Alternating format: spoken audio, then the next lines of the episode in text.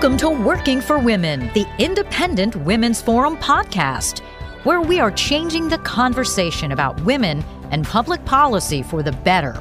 Hi, my name is Patrice Onwuka, a senior policy analyst at the Independent Women's Forum.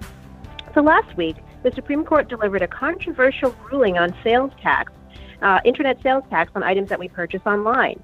One of the most appealing early benefits, really, of online shopping was that you didn't have to pay sales taxes in some states. Uh, that was a competitive advantage for online retailers over brick-and-mortar stores. Now, since then, e-commerce has grown to give traditional shopping a real run for its money. Uh, along the way, lawmakers have bemoaned the loss of potential revenue from all of that spending. Um, so what does the Supreme Court ruling mean for internet sales taxes going forward? Well, we have Maddie Dupler, Senior Fellow with the Independent Women's Forum, and also the founder and president of Forward Strategies. Uh, she has extensive experience working on tax issues for Congress, and she's going to help us understand what the Supreme Court ruling on the internet sales taxes mean for us.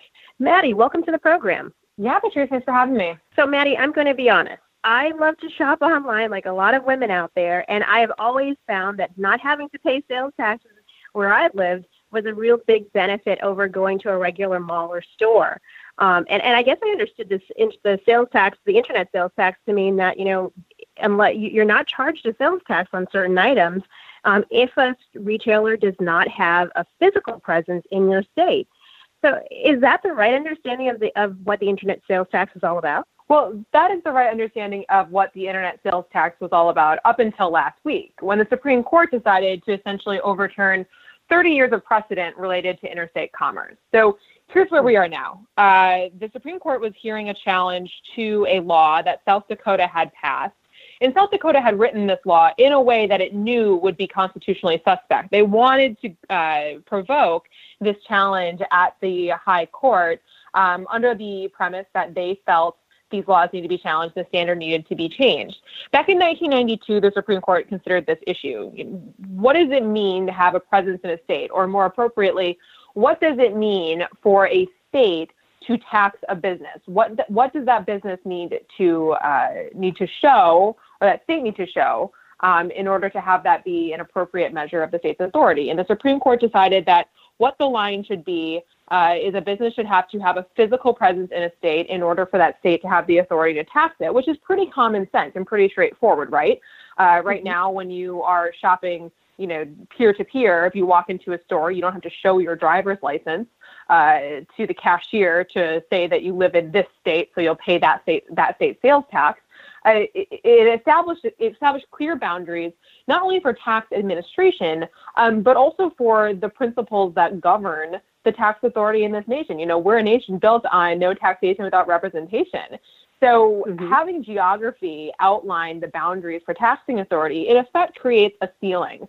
Uh, it creates a ceiling for which constituencies um, have an avenue to appeal if they believe that the tax burden they're bearing is one they don't want to tolerate. Now we have a scenario in which taxing authorities may be able to tax people who can't vote for them. So bureaucrats who are living mm-hmm. in one state are able to write a tax law that could bur- burden a consumer in a different state, and that consumer doesn't have any redress because they don't vote for that politician. So I, I consider this to be a very disconcerting decision by the Supreme Court because of all of the consequences that may come from this decision. Well, let's just jump right into it. I mean, you, you talked about the fact that, you know, as a, a, a someone who lives in Maryland, for example, and I buy something from an Etsy retailer for my my friend's bridal shower, and she's from Wyoming.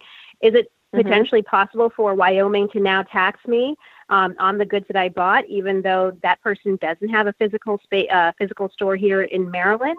Um, and, and, you know, what, so what are the, some of the implications for us as shoppers, but also for, you know, the retailers, the small businesses themselves, and then for the government? Right, right. And that is a question that remains to be seen. Right now, the Supreme Court has essentially said South Dakota's law stands.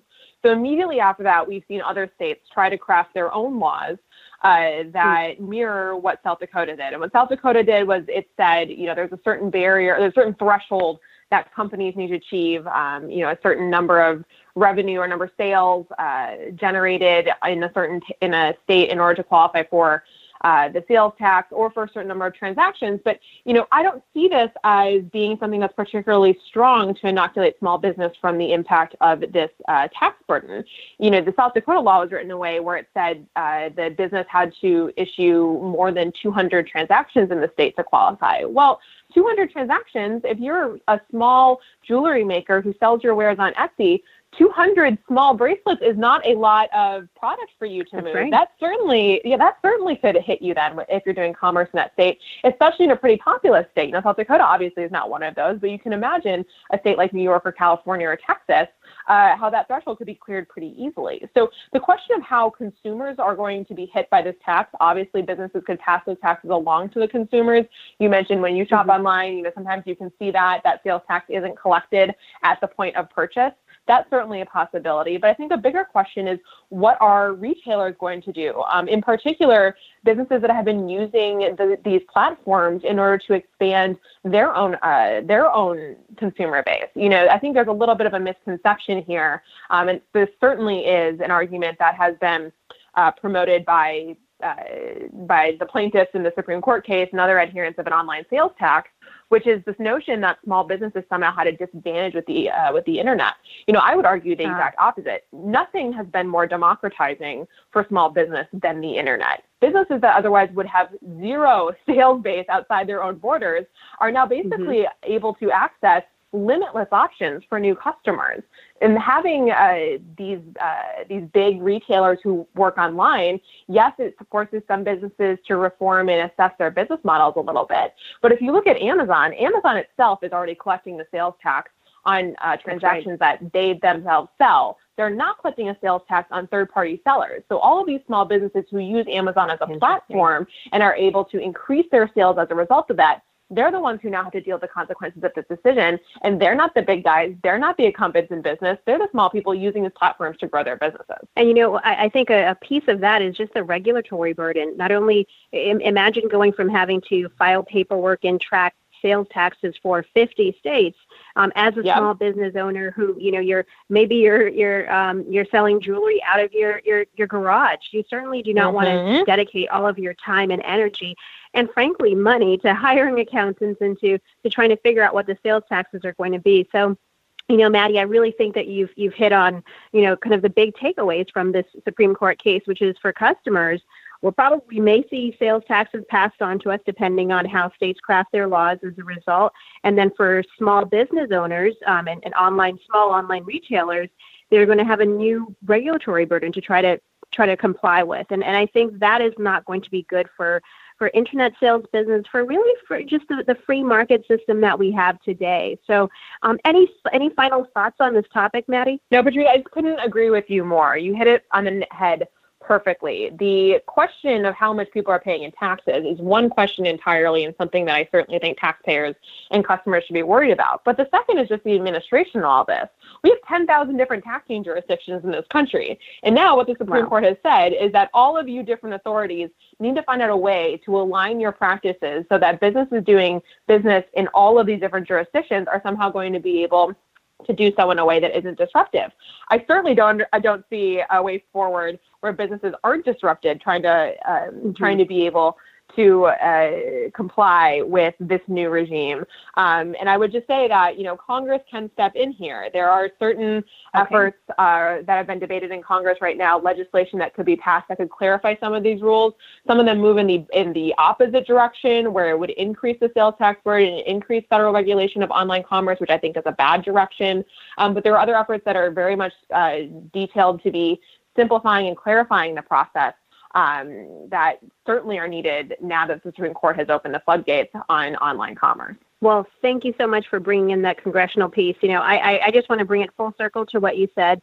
Um, taxpayers have a right not to have to pay taxes with no accountability for how that money that's being collected is being used. I think that's going to be another part of this angle. So, you know, Maddie, can we have you back to talk about what the what what maybe in the next year or so, maybe six months, to see if there's been an impact and if other states have latched on to this and tried to, to, to take advantage of this? I'd love to get an update from you. Oh, absolutely. And I'm hoping that it won't take a year for Congress to act, but we know how things move in Washington, D C. But in the meantime, we'll certainly see a lot of state activity uh, that responds to the Supreme Court decision. Excellent. Well, for those who want to know more about this issue, Maddie has written a terrific op-ed. It's available on our website, and it's entitled Supreme Court Ignores Obvious Solution to Internet Sales Tax Debate in Wayfair Ruling. Uh, Maddie, thank you so much for joining us. To our listeners, thank you for also listening in today. Now, don't forget, uh, like this this uh, this podcast and rate us on iTunes so that others can come and find out, you know, about these great conversations that women are having about pop culture, about policy, and about politics. And also, don't forget to visit our website at I W F dot org uh, for more analysis on this and other issues. We hope that you'll tune in again. Thank you so much. If you enjoyed listening to this podcast, please give it a thumbs up, share it on social media, or stop by I W F dot org for similar content.